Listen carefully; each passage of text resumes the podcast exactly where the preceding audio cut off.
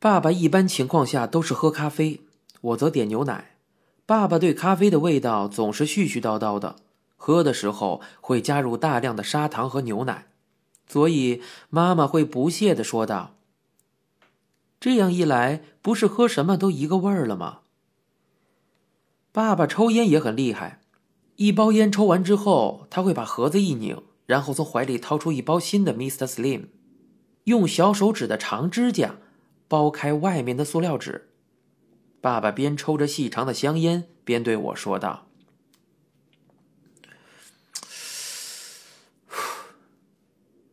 其实那个乞丐是个有钱的人呢。”不可能！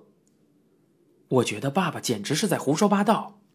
那个人真是奇怪呀，他又有租出去的房子，又有自己的地，自己能收那么多的房租。其实不工作也够花了，他是太闲了，闲得无聊才出来当乞丐的。不可能，绝对不可能！爸爸，你怎么能这么说呢？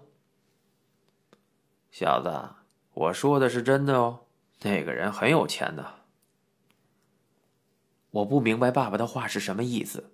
那个乞丐很有钱。虽然我一直不知道他说的话是不是真的，但是他何必要粉碎一个孩子的梦想呢？梦想。总之，我那时候很受打击。爸爸为什么要说那么过分的话呢？爸爸拥有一个地方，可以称为他的办公室。爸爸经常说：“我现在去一下办公室啊。”或者是：“我今天要去办公室。”小鬼，你也到街上去转转吧。曾经，爸爸有一次带我去了他的办公室，在闹市区边缘的一栋杂居大楼里。推门进去之后，迎面可以看到几盆很高的赏叶植物。不过，那几盆植物好像不是专门放在那个地方的，而是为了运到别处，暂时先放在那里的。诶，这位是明先生的公子哦。一个穿着花哨的阿姨和穿着三件套西装的叔叔围住我。这个房间里只摆了两三张桌子，哪里能看出像办公室的样子？我觉得，就算不是小学生，也猜不出这里会是个办公室。哎呀，果然很像明先生啊！一个头发剃得光光、身材极其魁梧的男人抓住我的肩膀，弯着腰想看清楚我的脸。我斜着眼睛瞅了一眼搭在我肩上的大手，只见这只手粗大的手指上戴着一枚戒指，哦，不对，是刻了一个戒指模样的纹身图案。我的身体僵硬起来，冒出冷汗。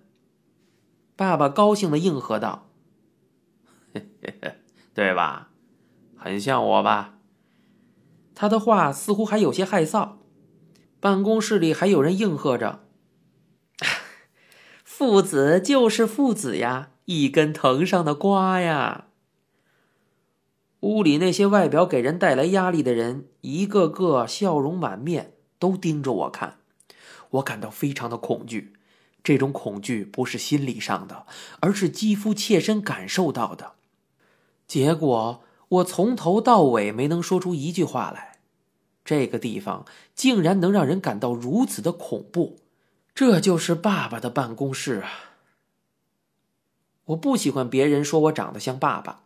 每次亲戚中有阿姨会说：“嗯，越来越像你爸爸了。”我听起来就会觉得自己对不起妈妈，于是辩解道：“我的鼻子像我的妈妈。”我这样说似乎是在安慰妈妈，也可能是一种愚蠢的自我表现。然后我想到那个夏日的中午。在没有开灯的茶室里，小仓的奶奶说的话，于是我更加否定我不像妈妈这个说法。我似乎一直都很介意这句话，没有人说我像妈妈，这让我感到不安。唉，抚养的父母竟然比亲生的父母还亲呢。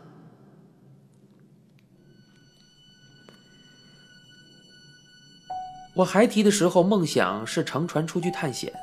我经常跟钱野君提起这件事儿，甚至具体要做什么样的船，船舱的设备如何，去哪儿的还好呢？食物应该带多少呢？我们两个人经常在一起商量这些出航的准备。为什么我想要坐船呢？我自己也不得而知。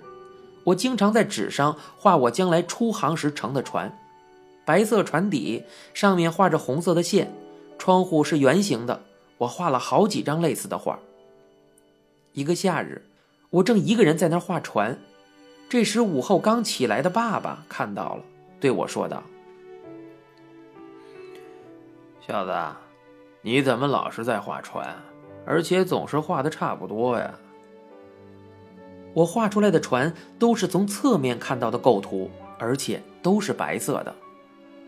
我回应道：“因为我不知道船正面是什么样的呀。”结果爸爸什么也没有说，就穿着运动衫和短裤走到廊子下，然后从院子里放工具的仓库中取出木匠用具和木头，冲着我喊道：“哎，小鬼，你过来看一下。”爸爸用锯子把头锯短，然后开始用刨子刨木头。爸爸现在要造一只船，你给我好好看清楚了啊！在蝉声刺耳的白天，在太阳照射下的走廊里，爸爸汗流浃背地削着木头。夏天的燥热声和爸爸削木头的声音听起来很舒服。爸爸是只夜猫子，皮肤特别白。现在。他身体泛着潮红，在专心地削着木头。我一直蹲在旁边看着。小子，你爷爷以前也会做好多东西给我的。爸爸的左胳膊上有一个很大的伤疤，那是他小时候烫伤的，之后就留下了疤痕。听说烫伤的爸爸从医院回来之后，还是哭个不停，不住地喊疼。爷爷也非常心疼，好几次的说道：“好可怜呐，好可怜啊！都怪我没跟着，不然就不会发生这样的事了。都是我不好，对不起了。”听说爸爸烫伤的时候，爷爷没在现场，所以他非常的自责。你想吃什么，就说来听听。爷爷对不住喊疼的爸爸这样说道。结果爸爸一边哭一边回答：“我要吃白米饭和腌黄瓜。”于是啊，爷爷在那个饥荒的年代，到处找大米和黄瓜、香蕉，找回来后做给爸爸吃。小仓的奶奶每次端着腌黄瓜出来的时候。都会提起那件事。爸爸削好了船的主体，然后开始把木条弄整齐，用木匠的粘合剂把这些木条粘起来之后，逐渐有了船的形状。爸爸什么都没参照，就造出了一条船，让我佩服的不得了。我入神的看着爸爸的工作。妈妈的头上也有一个伤疤。是他小时候受了重伤留下来的。一天夜里，妈妈的脑袋撞到了地上，结果血流如涌啊！据说当时姥爷把毛巾放在妈妈的头上，抱着妈妈就跑去了医院。姥爷在一片寂静的医院门口大声的叫喊、敲门，终于把医生都喊醒了。然后医生没有打麻醉药，就给妈妈的伤口缝了二十几针。妈妈受不了钻心的疼痛，大喊大叫。不过，这整个过程中，姥爷一直把妈妈抱在腿上，不停的鼓励着她：“加油，加油！”据说，老爷后来一直眼泪朦胧地说：“荣子还是个孩子，竟然受了伤，真是太可怜了。”有时候。我用手指碰碰妈妈的头上伤口，喊道：“妈妈，这里秃了，这里秃了呀！”于是妈妈就会跟我提起那件事儿，似乎在回忆那时候姥爷给了他多大的鼓励对他是多么慈祥。爸爸和妈妈都很喜欢他们的父亲。爸爸把木头一端削尖做了炮台然后用火柴棒当做大炮插在里面四周每隔一厘米钉一根钉子然后在这些钉子上穿一些野蚕丝做成了架子。这是一艘战舰。虽然我喜欢的船不是这个类型，而是那种小型的，只能坐三四个人的船。不过，爸爸做的这艘战舰非常精致，使我很惊讶。小子，你想要白色的对吧？爸爸打开灌装漆的盖子，把毛刷子伸了进去，木船渐渐变成了白色。这个时候，快要到傍晚了。涂成白色的地方反射出淡淡的橙色，日落的蝉鸣，还有凉爽的微风，快要完成了。小子，你看看，差不多就这个样子了。爸爸这样说道，然后在完工的三分钟前扔下毛刷子，回到自己的房间去做外出的准备。不要，把它做完吧。都快要做完了呀，难道已经腻了吗？还是已经到了跟人约好的时间了？可是接下来不用三分钟就可以完工了呀？为什么？为什么？为什么要这样半途而废呢？我不知道爸爸为什么不把船造完，不过我确信，那个时刻是我记忆里爸爸最像一个爸爸的时刻了。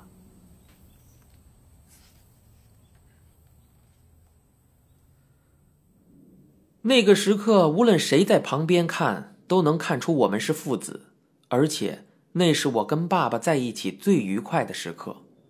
那个还差三分钟就能完工的战舰，现在还在我的身边。虽然我这个人老丢东西，可是就算我搬家的时候，也会把这艘战舰放到我经常用的箱子里。不管住在哪里，我都会把它带在身边。小孩子的一天。一年都是满满的，在一个点和另一个点的间隙中，又有无数个点。小孩子的日子就是这样，按着这么大的密度，按照正常的时间，以正确的速度不停地运转着。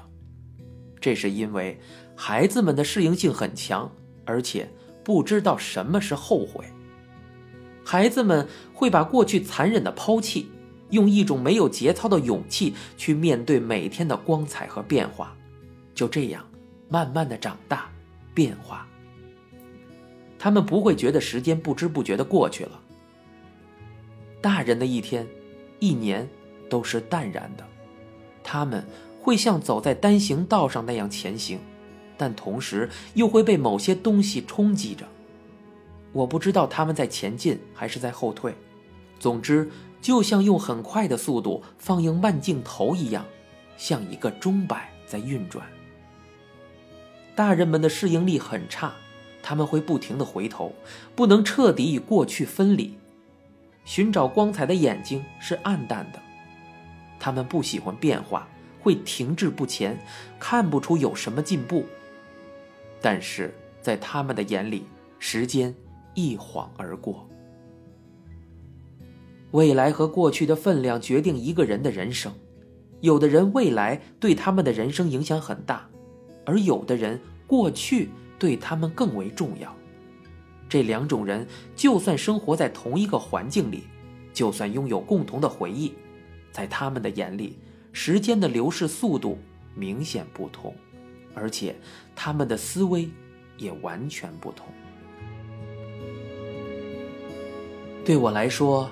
五彩斑斓的七年时间，可能对妈妈来说只是眨眼之间。爸爸不在我们这个家庭里，这对我和妈妈的七年时间，还有以后的人生，肯定产生了或即将产生很大的影响。但是，我从来不去想这方面的事情，甚至没有判断过到底哪种情况对我更好。对我来说。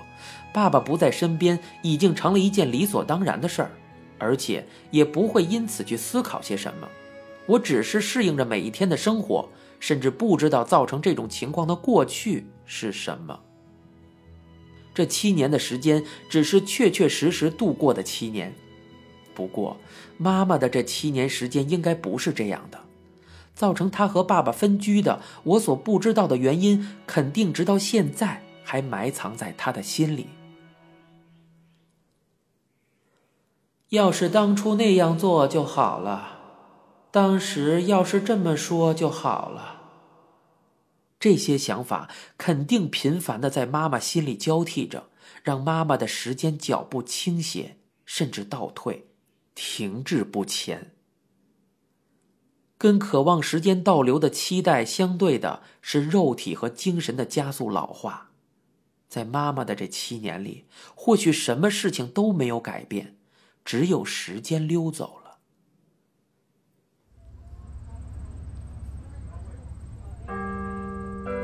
我上小学六年级了，这个时候的身高已经和妈妈差不太多了。我现在经常在妈妈面前若无其事的听情歌，玩乐和画画的内容也发生了变化。我开始痴迷李小龙和甲壳虫乐队，喜欢扮演儿童便衣，开始对异性有一定的意识。现在。我不再喜欢接触蛇、青蛙之类的动物，觉得有些恶心。在家玩的时间也长了。我让妈妈给我买了收录两用机，有时候听短波广播，有时候还会用到它的录音功能来录制自己喜欢的节目。我用的笔记本不再是卡通装饰的学习本，而是大学生们用的笔记本。现在也不用普通铅笔了，而是用自动铅笔。妈妈头上开始出现白发，她经常用粉末染发剂或者是染发霜把它们染黑。后面的头发妈妈自己够不到，所以都是我来帮她染的。以前都是我跟妈妈一起洗澡，洗完的时候妈妈会说：“抹点粉儿。”然后会抬起我的下巴，她会给我擦爽身粉。我现在已经自己一个人洗澡了，而且。开始使用护发素。现在看到走在上坡上的姥姥拉着两轮车，也不再是从后面帮忙推了，而是换成我在前面拉，姥姥在后面推。我也不再穿短裤了。担子、邮票、古钱、牛奶瓶的盖子、钥匙圈，我现在无法再做到像以前那样专心拼命地收集这些东西了。我揭下了书包上的贴纸，我开始到图书馆借书看。现在妈妈看书的时候要戴眼镜了，兔子也死了。以前我正襟危坐在电视机前，双手合十，对着屏幕说一句“请打出本垒打”的时候，长岛茂雄就会真的打出一个本垒打。可是现在，长岛茂雄已经退出了棒球场。渐渐的，很多事情都变了。我马上就要升初中了，在离小学毕业还有几个月的一天，妈妈把我叫到跟前，严肃的跟我说道：“你喜欢爸爸吧？”“嗯。”“那你从初中开始就住小仓吧？”“啊？为什么，妈妈？”是我们两个跟你爸爸一起住啊？真的吗？您现在收听到的是由一辆松鼠播讲的《东京塔》。